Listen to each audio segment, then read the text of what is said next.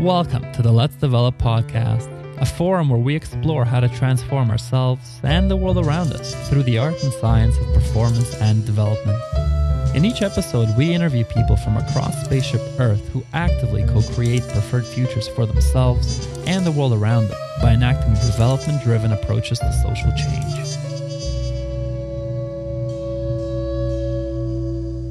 We speak with Nicola Pauling out of Wellington, New Zealand. She's an actor, improviser, director, and group facilitator. She's the founder of Voice Arts, a non for profit trust that uses play and performance as tools for personal development and community building.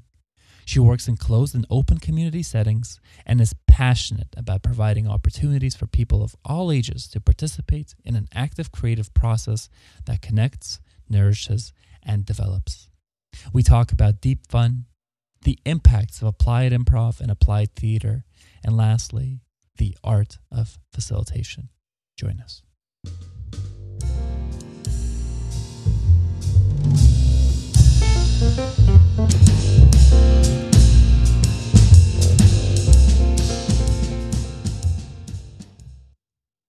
Hi, Nicola. Good morning. Good morning. I'm back in time. You're in New Zealand. I am. I am ahead of you, and I can tell you that we're all still here. Okay, The good. future is, the future is has survived at least 24 hours, as far as I can tell. That's reassuring. Yeah. It's reassuring. so, Nicola, we want to get to know you. Share with us some of who you are and some of the projects you're working on. Thank you. Uh, so, um, I'm based in Wellington, which is the capital of New Zealand, down in the deep South Pacific. Uh, and I'm the director of an organisation called Voice Arts. Um, we're a not for profit or a charitable trust that's been up and running for about 13 years, working quietly and constructively um, in the area of um, performance development. And um, I suppose I I have a long love affair with the theatre and with performing. Um, as a teenager, it was really the only thing that I connected with. Uh, I, really didn't connect with sports, and I, uh, yeah, it was just it, it it spoke to me as a young person, um, and I think I think what it spoke to me about, and I didn't have the language for this when I was younger, and I really have only developed the language for it um, in the last, you know, five or ten years, is that uh, I felt free to grow and develop in that space of theatre as a young person, and more so than any other environment. Uh, I felt, um, yeah, I felt it gave me an opportunity to um, to step into myself. Um, and I, I loved it. And I also loved the way it connected me in with other people. Um, I felt that it was a space where I really, uh, yeah, really grew a community around me. Um, and I loved all of that. Uh, but when I was in my early 20s, I realized that I didn't want to be an actor. Uh, and at that stage, I, uh, I thought, well, that's it. I love the theatre and I love performing and I love improvisation, but I don't want to be an actor. So that kind of means I can't do this. I I have to find something else to do um, Mm. because at that point I really hadn't um, discovered this whole concept, this whole area of applied theatre and applied improvisation and theatre and education. Um, I kind of fell into that uh, a few years later. So there was a kind of time in my life where I almost had to walk away from the thing that I loved the most. Um, and spent a bit of time as a journalist, which um, uh, was, you know, was a, a, fantastic life experience. But I, I managed to muddle my way back um, towards uh, theatre when I actually went to see a performance um, by a group of women um, in a prison in Christchurch, which is another city in the south of New Zealand. And uh, we we travelled out to the to the prison and we watched these young women perform. And then we had a dialogue with them afterwards as the audience. And i remember sitting in that space and going this is what i want to do. Mm. i want to i want to work with theatre in this way. And uh, yeah that was kind of the beginning of the journey for me. And that was around 13 years ago? Yeah, oh, probably would have been a little bit more, maybe about 15, 16 years ago, I think. It, yeah, it took me a while to then uh, work out how I was going to do that. Mm-hmm. Um, and then, yeah, found my way starting Voice Arts Trust um, or Voice Arts, yeah, about 13 years ago. Cool. Yeah. You mentioned that a theater was a space where you could step into yourself, and at the same time, it was a place where you could develop and grow. What do you mean by, or or help us understand this idea of stepping into yourself while simultaneously developing and growing?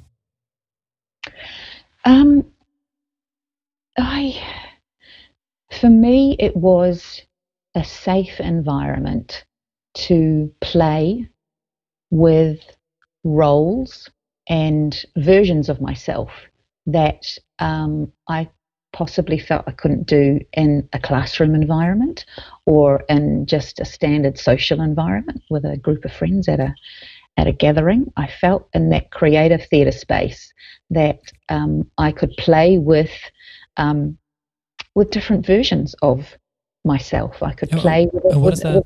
Yeah, what does that mean? A different version of yourself? Yeah, look, I think for me, um, it was about finding my voice and finding my confidence. I think I was able to um, play with being bolder and uh, and cockier and uh, and just um, a, a, version of myself that was um, more certain and uh, and by playing with that role and that version of myself, I was able to kind of discover that that's I had the possibility to be that outside of outside of the theatre or outside of the black box that we worked in.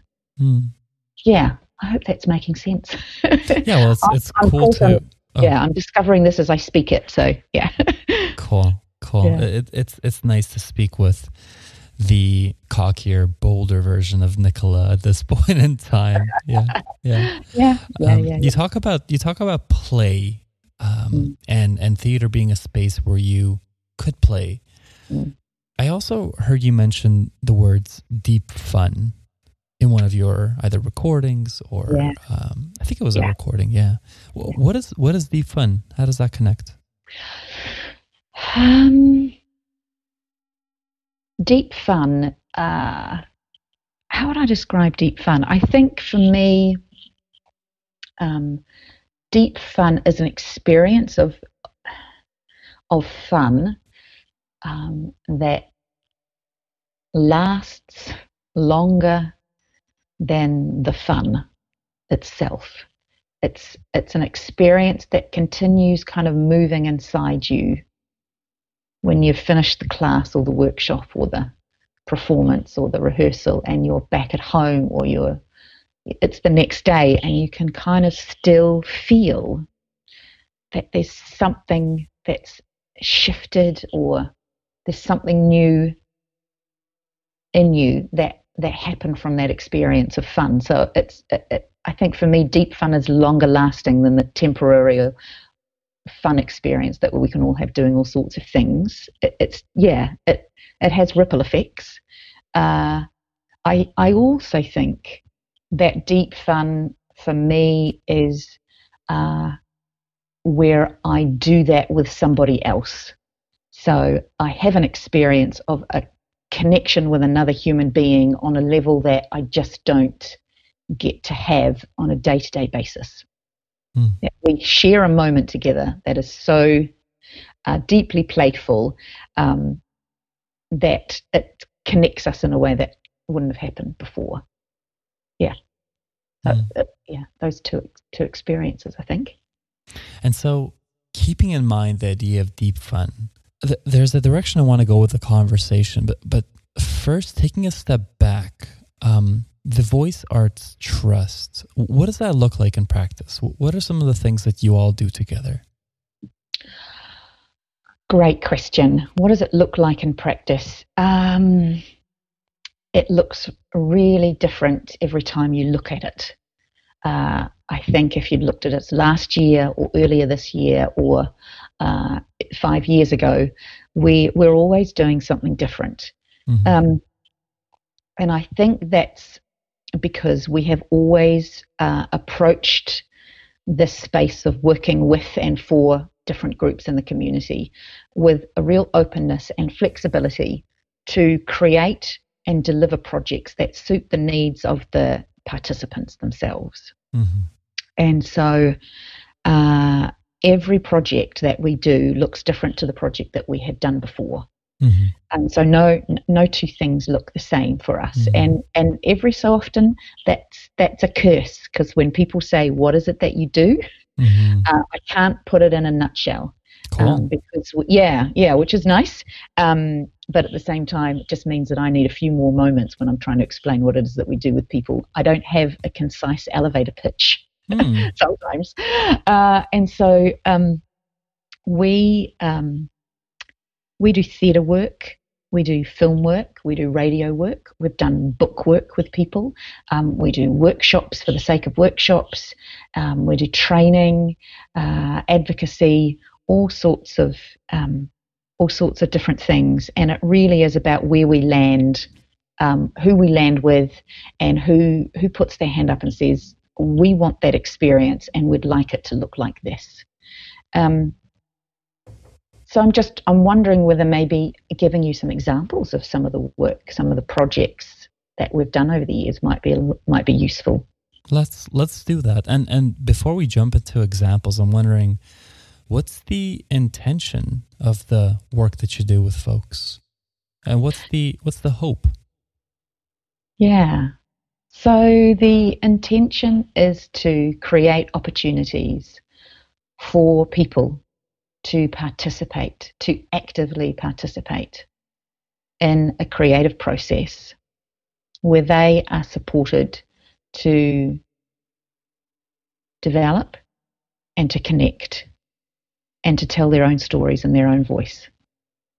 And we often work or we we try to work at, as much as possible with those in our community that perhaps don't have a strong voice, that are more isolated or or marginalised.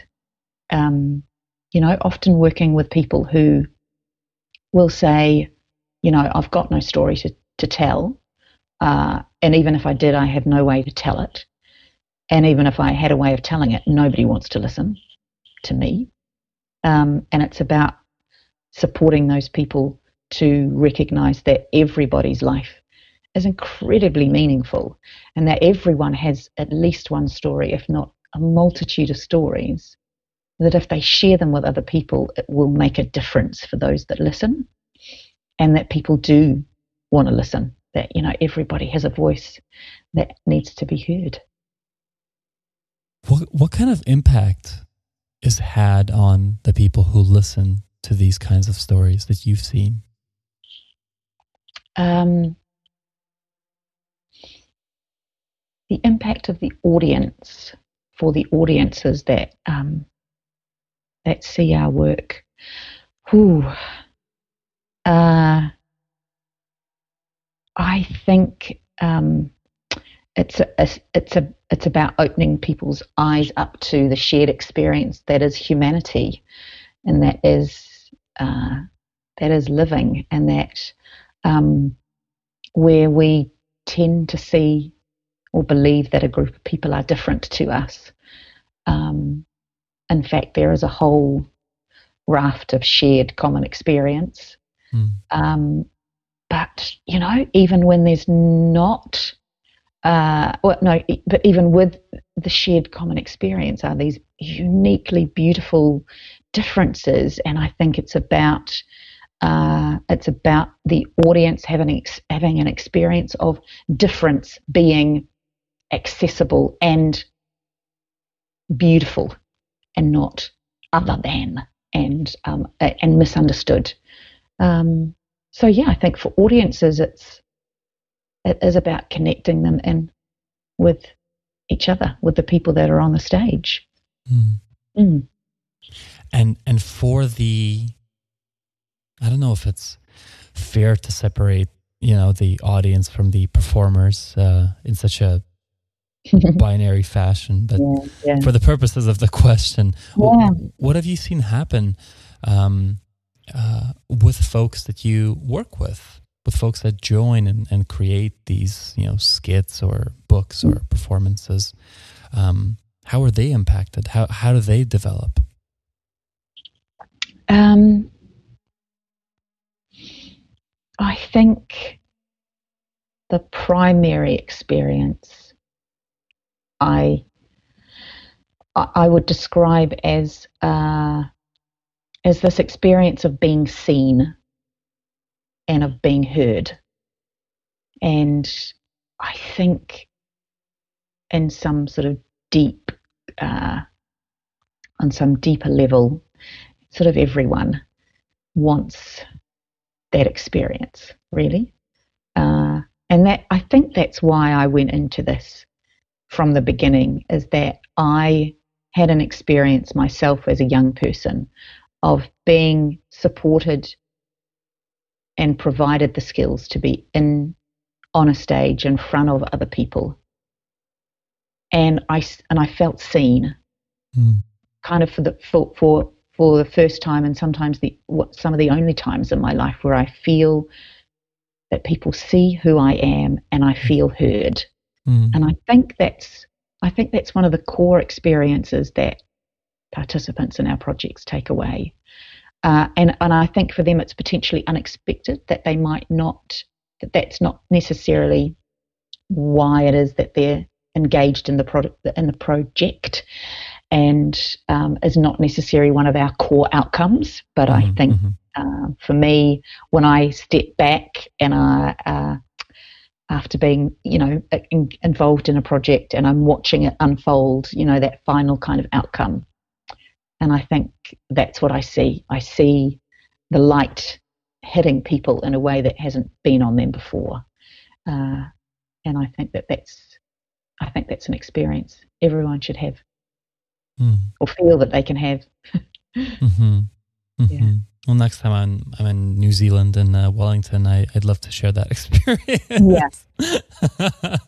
um, so so deep fun, um, providing people the space to be heard, providing the audience an opportunity to really deeply connect with the other while recognizing the commonalities of the shared humanity. Um, What's important for you in this voice arts work?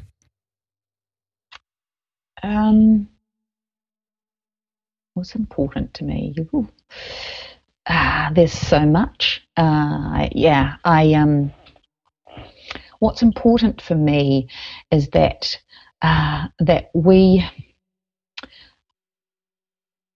What's important for me is that we recognise that um, the making, the creative process of making art, uh, should be accessible to everyone, and that we we we box it and we say only those who have been trained and have had the privilege and and and the skill get to make art. And all of us get to consume it. Well not all of us actually. Some of us get to consume it if we're lucky and we're privileged enough. Mm. but the makers of art they're a different kind of they're a different kind of people, and they sit out there.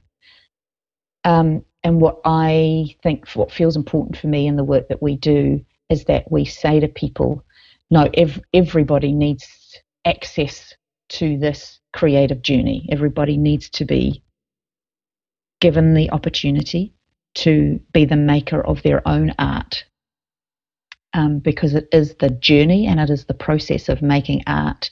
That's the that's the space where the gold happens. That's the space where development and growth and connection happens, and the outcome uh, is is almost irrelevant. Um, but uh, it's important as well. But um, yeah, it's it's about providing spaces for people to come in and go on that journey with themselves and become the makers of art and not just the consumers of it. So that yeah, that that feels important um, to me. Um, and then I suppose the other thing that feels important to me because sometimes we work in a space where we're not we're not outcome driven. We're not guiding a group of people towards a finished performative outcome. we're just delivering workshops for the for the sake of creative workshops, mm-hmm. and so uh, and and so that um, that space is also what's important to me is about creating um, uh, creating spaces for people to come into a room together and to play and uh, to have an experience of the so when I, for me, when I speak of play, I'm talk. Uh, for me, the, the the tools of that play are theatre and improvisational based experiential games and exercises that people play with. What's an example of a, an experiential or um, improvisational game? Oh, oh my lord, my toolbox is huge. Mm-hmm. I'm quite sure what I should dip my hand in and pull out for you right now. Um, and that that works when I'm describing it, when you can't see it or experience it yourself. Uh, okay. Well, what's one of my favourite uh, that we're doing at the moment? Just have a think. Um, okay. Um, the, this one of the ones that I've been playing with a lot recently is uh, is an exercise called I Need Three Things, uh, and we're standing in a circle, which is pretty much what we always do um, in the space. Is that we stand in a circle or we sit in a circle, um, and uh, and if, if I'm going to start, uh, I I look across the circle and I and I make contact with somebody and I walk across the room to them and I'm saying, I need. And I randomly choose three things that are loosely connected. Uh, so um, I need uh, a cup of tea, um, a quiet chair, and some sunshine. And um, my offer to the person that I have just walked that they take the last of my three things. So they have sunshine. So then they are going to take sunshine and add two more things as they walk across the circle, across connecting to someone else. So they might take sunshine and they go, I need sunshine, I need a swimsuit, and I need a beautiful still beach and then the next person will take beach and they will add two things. And it's just this flow of people walking across the circle towards each other um, loosely linking three ideas and offering it to the next person. And you get in a big group you'll get you know three or four people um, making this cross at, uh, at, at the same time. And it's it's just a lovely exercise of asking for what, what you need and uh, and offering it to somebody else. Hmm. While while also n- noting and appreciating what the person before you also yeah. needed right? Has provided to you. Yeah. So they've offered you a starting point and a and something to hold on to. You've you've you know you've walked across you've connected with this other person across the circle. Uh, you've gifted them the offer. Uh, yeah it's it's a lovely it's a lovely game. Hmm. I, I do want to hear an example of another game but you talk about uh, workshops for the sake of workshops. Yeah. What does that What does that mean? Uh, it's the space where we play together, uh, and and I get to lead a group of people and support them to uh, to just have a, a, a quite a unique experience of uh, being in a room with other people. And um, it's always a space of um, laughter and of that deep fun that we talked about earlier. Mm-hmm. Um, it's it's it, it's playful in a way that we don't play much, particularly if we're working with a group of adults. You know, it's a little bit closer to uh, to the sort of play that, that, that kids do.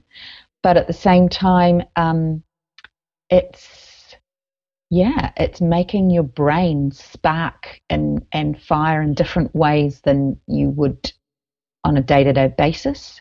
Uh, it's a creative spark. Um, it's challenging you. It's challenging you to to uh, to to do things that you might feel a little bit uncomfortable with. Mm. Um, I'm I'm really aware of that when I when I and when I uh, work with a group of people and we're at the beginning of a session and we're standing and, I've asked everyone to push their chairs back and to stand up in a circle and there's that moment and I can feel it in the room where everyone's just going, oh, what is she going to make us do? Mm-hmm. To be weird and a bit uncomfortable and, and absolutely it will be all of that but only for a matter of seconds before it becomes deeply fun and before you And know how do you how Yeah. do you as a as a facilitator um, co-produce that transition from this is weird, this is uncomfortable, um, I'm not sure I should be here. yeah yeah To I'm having a great time, or or not even that. Uh, you know, I'm. Mm. Th- this is like I'm doing this, right? Yeah, yeah, I, yeah, I, yeah. I'm in it. Yeah. I'm doing it. Uh, ooh. Um, for me, as a facilitator, it's about acknowledging that discomfort, but doing it for approximately one and a half seconds, and then you just launch into it. It's there. There is no uh, space for hesitation. It's uh, yeah, it's high. This feels a bit strange, doesn't it? But it's it's okay, and this is what we're going to do. And boom, uh, and I just I take people uh, on uh, on a journey very quickly. Um, so I suppose my particular style of facilitation and how I kind of work with other facilitators is encouraging. Um, we work quite quickly with people. Uh, we How- how just do you, what does that mean? um, we uh, uh, we just we get into it very quickly. This is the game. So um, you know, if we we're launching into a game, I always uh, identify games. But I mean, for me, all of these I've identified. So what am I trying to say here? Uh, I'm trying to say that uh, I could spend a lot of time explaining to people what it is that we're about to do, but I instead I just do it. I do it with the group. Uh, so I know what the game is called. I know why we're doing it, but I don't share any of that information. I simply begin the game and I do it. Hmm. I demonstrate it. I do it. I pull the group in. They, there, there is no um, there's no opportunity really for that moment of hesitation and that uncomfortableness because uh, to to do anything more than to to be there in the room for a second before it gets swept up in the game. And and I suppose that's the joy of why we call them icebreakers. Terrible. I, yeah, everybody hates that phrase, and you know Mhm. everybody shudders at the thought of, oh God, they're going to make us do icebreakers but uh, it, it is that there, you know, we have a selection of these games that are, I, I suppose, for me, I, I see them as being fast and furious, and and joyful, and they pull you along, and, and particularly when you start in that standing circle, it's like a Mexican wave. A lot of these games are like a Mexican wave. It's like, uh oh, it's coming, it's coming, it's coming to me, and oh, I'm done, I'm doing it. I'm in, and it's past me, and it's going around, and it's coming to me, uh, and we're doing it. This is this just- is totally naive and and ignorant. Yeah. What is a Mexican wave? Oh, uh, okay, interesting. Is it a, uh, so, um, and and suddenly I'm thinking, oh, this is totally offensive to all people that, from Mexico, and I don't know why it's called this, but in New Zealand, uh, when you're at a sporting event in a stadium uh, that is full, hmm and you people will stand up and lift their hands and it's like a wave and it travels around the stadium. I'm sure this is a universal practice and I don't know why we call it the Mexican wave. What do you call Yeah. it? I have no idea. I'm gonna just do you know? the fact that I'm blanking right now. Okay. The woo wave? I'm not sure. Potentially. Yeah. So you're sitting in your seat in the stadium and you stand up and you lift your arms right up and you sit down, but it, it's contagious. It's a contagion and it goes right around the stadium. And it's like, so if you're sitting there, it's like a wave traveling through, you know, 50,000 people or however big your stadium is. Mm-hmm. And it just comes, you can see it coming. It's like, oh, here it is. It's coming to us. Woo-hoo! And then it passes Mm. through again. Yeah. No, I mean, it could totally be an English based thing. I just have these random words I don't know about. yeah. No idea why uh, it references Mexico. Uh, I mean, I know they are a fantastic footballing nation, but potentially they are the experts at, the, at this communal wave that happens in stadiums, and that's why we call it that. Maybe. Um, so, so participants are uh, not hit, but find themselves in this uh, Carried, carried Mex- on Yes. wave of um, of energy, and that's my job as a facilitator Mhm. is to make sure that that's in the room. And and how do you ensure that? Like, that. yeah, Yeah, Ah, how do I ensure that? yeah. Uh, yeah. Um. Hmm. Because the, the reason that I ask is because the the work that you do is relevant and and and very fitting for folks that are in applied improv, but also in you know the world of business, right? Yeah, Who who facilitate facilitate transformative experiences of thought and and uh, practices, right?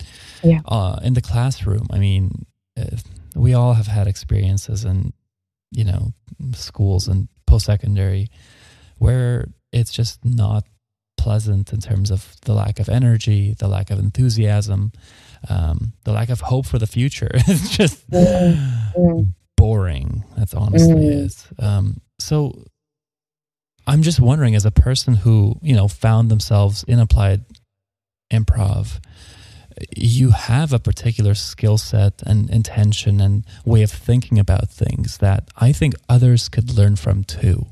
Mm. And that's the intention of my curiosity here. Thank you. Uh, I, I mean, it's a performance. I think.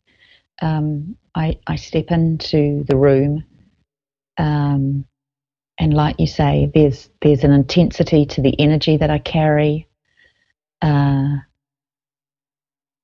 and yeah, I I, uh, I mean, everybody facilitates differently, I suppose, but um, I I do like I, I'm I'm aware that I um, I carry a lot of energy, but I think uh, I I'm very warm and very open when I'm in that space as well, Mm-hmm.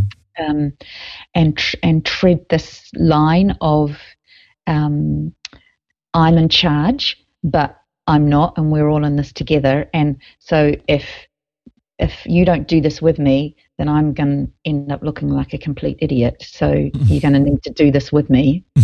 Uh, so there's there's that kind of thing as well. Um, you know, look, I think that standing circle uh, is is also really important because I I see everyone in the room, and they see me, and we see each other. There's no hierarchy. Uh, it's an active position to be in.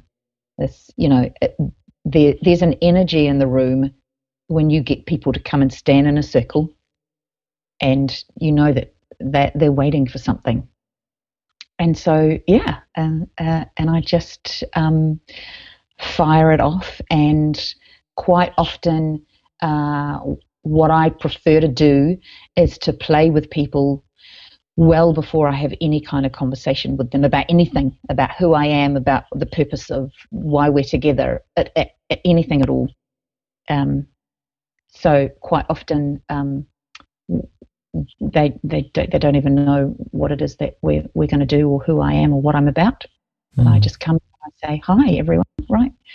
Everybody up, kick your chairs back. This is going to happen now, and then it happens, and and two or three things happen quite quickly. So, um, you know, for me, uh, you know, I will have um, three, let's say uh, three or four uh, exercises that I'm going to kick off with, and I'm going to know that uh, there'll be um, those in the room that might not like the first one, but the first one's lasted one minute, mm-hmm. and now there's another one, and oh, they're, they're enjoying that one, um, but you're not enjoying this one so much. But just wait, because in two minutes' time, the third one you're going to really like that one, mm. and uh, it's, it's that speed of delivery.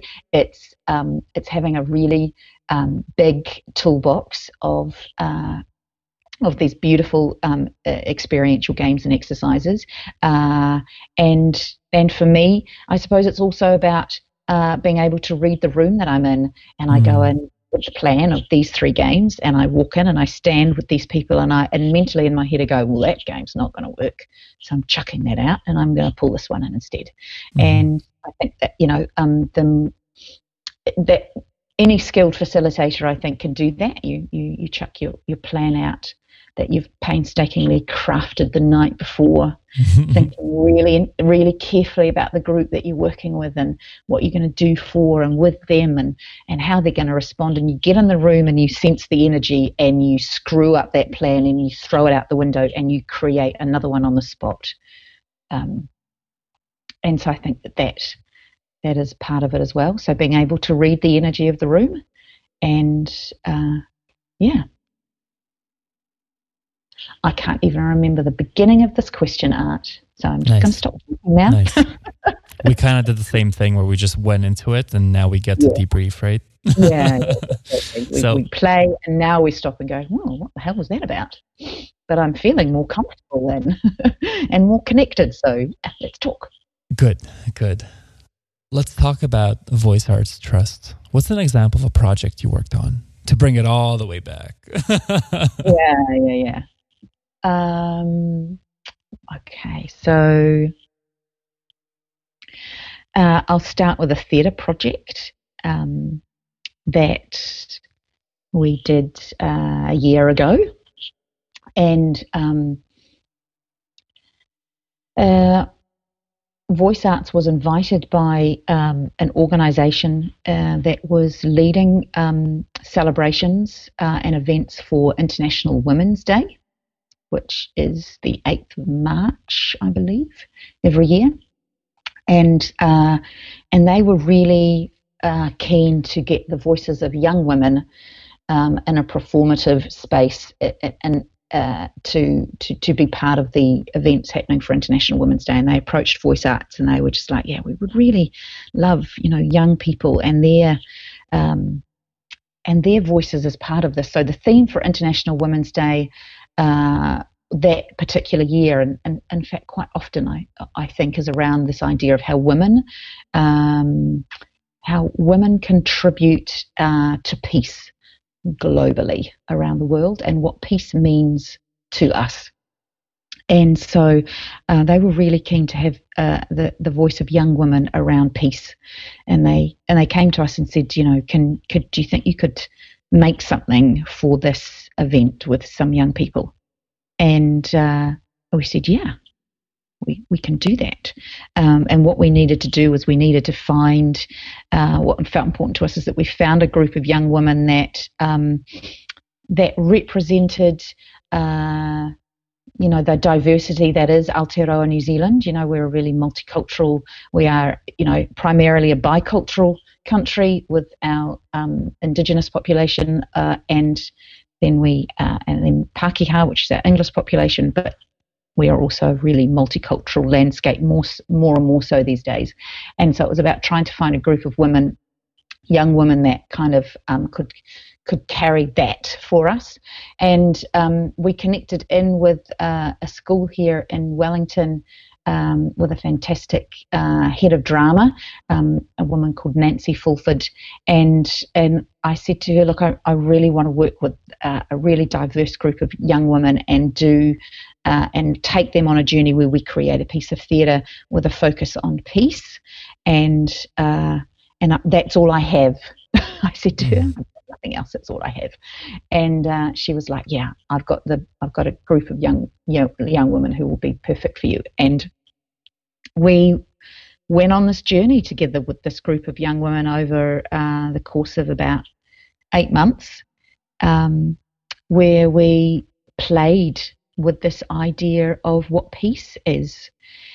And uh, the end result of that was this beautiful performance, devised performance piece that um, these young women did uh, in front of an audience of well over 300 people um, on International Women's Day, and and I just uh, it was such a be- yeah it was a beautiful piece of theatre that these young women made, and um,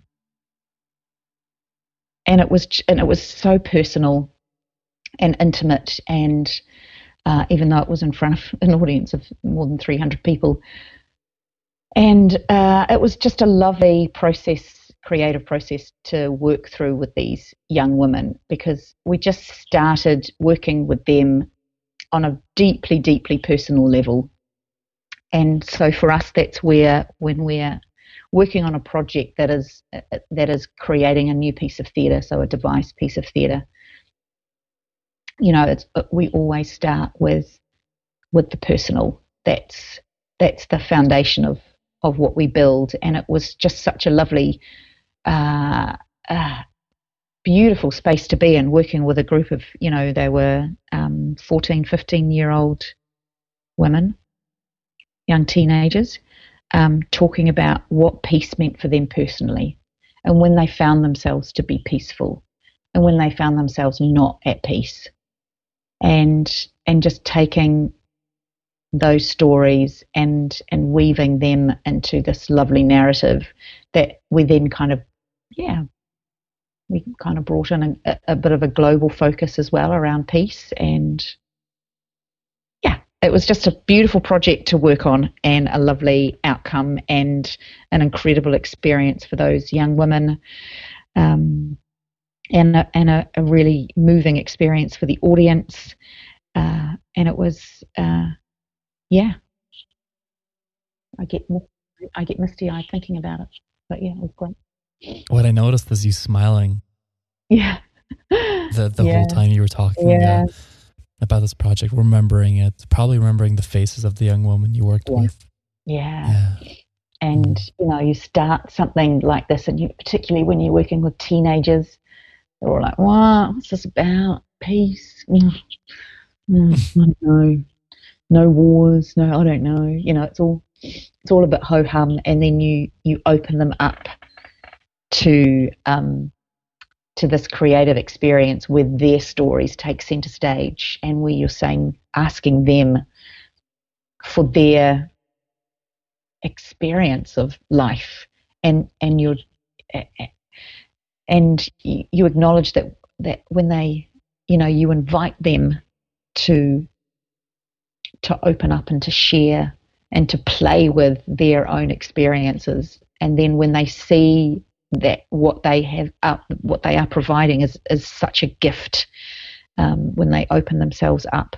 And yeah I think it was um, it was a lovely journey to go on with them and to see how engaged they they became in the process and what that performance meant to them. Um, but yeah you know at the beginning same sort of sort of thing you know oh, what's this going to be about? And we just took them on that journey and we started with a lot of play.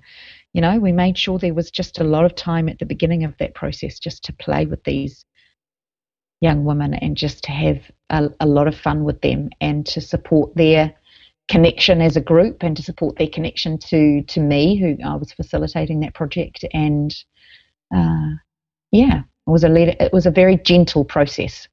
And I and and that's how we work. Um, you know we work gently with people because we know uh, gently and slowly because you know we know that uh, yeah in order to get the best to get the best work particularly when you're working with people who might not have uh, worked in this creative performative space before that um, it's an it's a lovely organic process and you need that time to let things just all slowly and organically come together and and grow.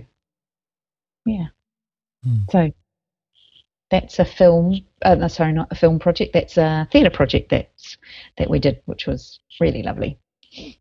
And and, and so there's this working gently and slowly, mm. and also working quickly. in the case of workshops. Yeah. So Yeah, yeah, yeah, there there is that needing to to hop around and be flexible. Yeah.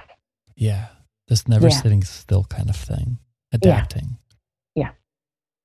Would you like to offer another example of a project Yeah, you've worked sure. with? Yeah. Yeah. Um, so let's look at a film project. So um, we, uh, I think, as I said earlier, we work across these mediums of, of performance, um, theatre, and that, that takes it, it lots of different shapes. You know, we do theatre that is kind of all singing or dancing on a stage with lights and costumes and big audiences, and we do really simple um, performances in a room with 15 people watching, and it's just raw storytelling. But we also work in film, and um, and I think that's because uh, uh, as I mentioned um, earlier, I you know I had this this previous career as a broadcast journalist, and so I was really familiar with working in a space with um, with filming people and telling stories on film, and and knowing how to kind of uh, structure uh, working with film and.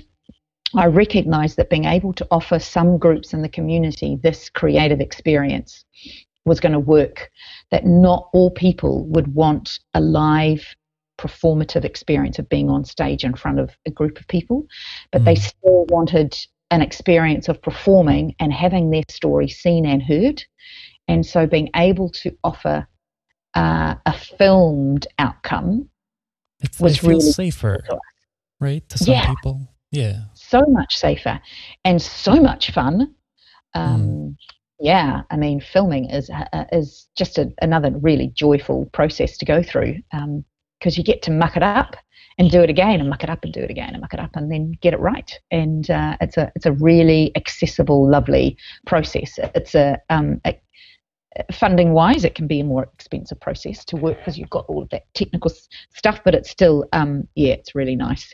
And we also work with radio, which is just another, um, you know, because again, we we identified that you know some people want to, to share their story, but they don't want to be seen. And and how do we so how do we do that? So we started doing quite a lot of audio work, and then then and then working in with with radio stations in the in Wellington and nationally. So, but um, I'm thinking of a film project uh, that we just recently finished. So um, this was a film project. So we were um, uh, asked by the Department of Corrections here in New Zealand to do some work with. Um, uh, the two youth units that we have in New Zealand. So these are um, units that uh, that house young offenders, sort of between the ages of 16 and 19, um, and is um, yeah quite a different space to your mainstream prison space. And uh, we were to create a film, and we were um, asked to work with these young people, these young men, um, on a, a particular theme which was um, around um, the potential and the possibility for what was next for them, what they hoped their future might um, involve, and uh, what they saw was going to be difficult about um, their future. Mm. And uh, yeah, and so that was um, we went into the into the two youth units and we did um, day long workshops with the young men, lots and lots of play, uh, lots of introducing them to yeah to some stuff that they had yeah had either never experienced or hadn't experienced for a long time. Mm. Um, having really uh, great conversations with them. And you know, that's part of the work that we do. It's just, it's not all play. Um, we also have really purposeful and crucial conversations with groups of people. Um, but we do that once we've played with them. Uh, I, I've experienced um, so many times the and I, and I don't even know quite fully how to describe it, but something happens to a group of people that you play with. Uh, they feel connected to each other in a way that I think that they don't even quite understand because it's such a um, it's such a gentle uh, connection that happens when we play together. It's it's not threatening. It's not obvious, but it, it's there. Um, and so that when we stop that play and we say, grab a chair and let's sit together, there is a very open, safe um, energy in the room, using that word again, and and it just and people open up, and we mm. talk in ways that we would not have been able to had we just walked in a room and said, "Let's sit together mm-hmm. and let's talk." Mm. It, it it shifts a group into a into a place where um, where as a group it feels like they're they're they're blossoming, you know, and um, these conversations are oh uh, sometimes they're the best part of the day for me. Um, and they're so you know they're raw and they're authentic and they're honest and um, yeah but and they, and they're held by the group in a way that feels safe it's like we it, everybody kind of feels like we've got each other's back in this. So we had lots of really lovely conversation with these young men, and um, we work with them to craft these performative responses to um, to this idea about you know what's next for them, what their hopes are, what they're what they're scared of. Um, yeah, and and then we brought the cameras in and we filmed them and and we made that process really joyful and and fun. Um, and then we yeah we crafted this beautiful film and we were able to bring that back and show that to them um, and and that's gone out into the world and been shown to a number of different groups and people who, yeah, really, and it really just carries the voices of those young men in quite a powerful way. So it was it was a wonderful project to be part of. Hmm. Thank you for sharing the the two projects you've worked with. I'm sure you've done a lot more work. And something that came to my mind is for folks who are not interested in um, being seen in person, you have film. For folks who are not interested in being seen visually, you have radio. For mm. folks who are not interested in being seen or heard, you have books, right? So yeah. there's something for yeah. everybody, right? For everyone, um, yeah. Uh, something yeah. that came to my mind is you mentioned two projects uh, where you worked with uh, young men and young women. And I'm wondering, through your work um, in the implied improv scene, impl- uh, applied mm. theater, mm. if you met a young person mm, t- today, tomorrow, mm. and, and they asked you, I want to make a difference in the world, what would you tell them? What would they, what, what advice would you give? How would you counsel them? Uh,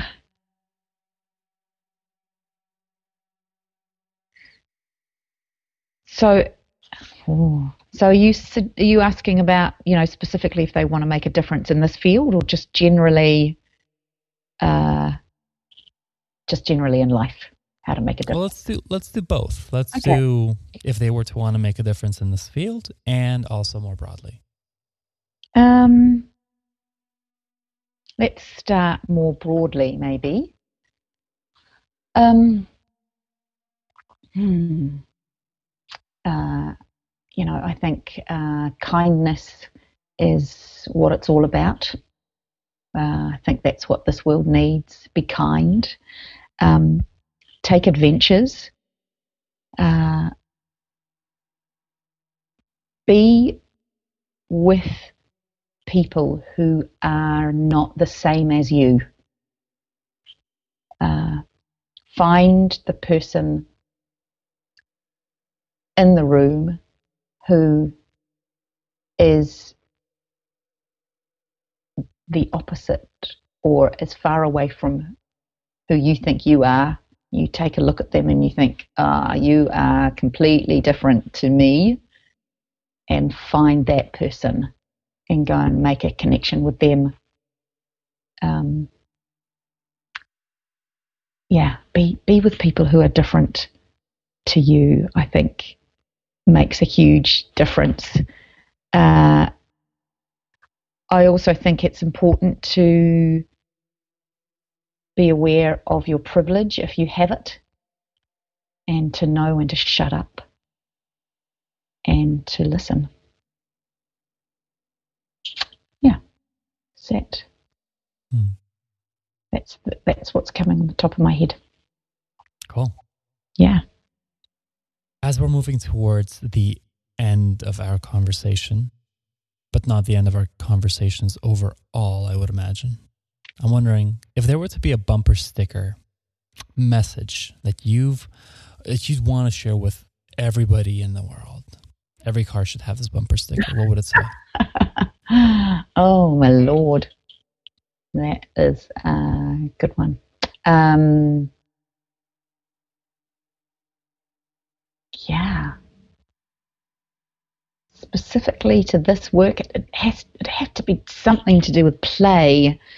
No, no, not not just this work in uh, general. In general, human um, experience. Yeah. Uh, don't be a dick. Nice. Yeah. Just Done. don't. We'll make them. Yeah. We'll make them. so easy. Just don't be a dick. Yeah. and I, I think we're it. all we're all aware of when we're kind of when we kind of are, and you just, just stop and and don't. just stop it. Just don't do that. Just don't do that.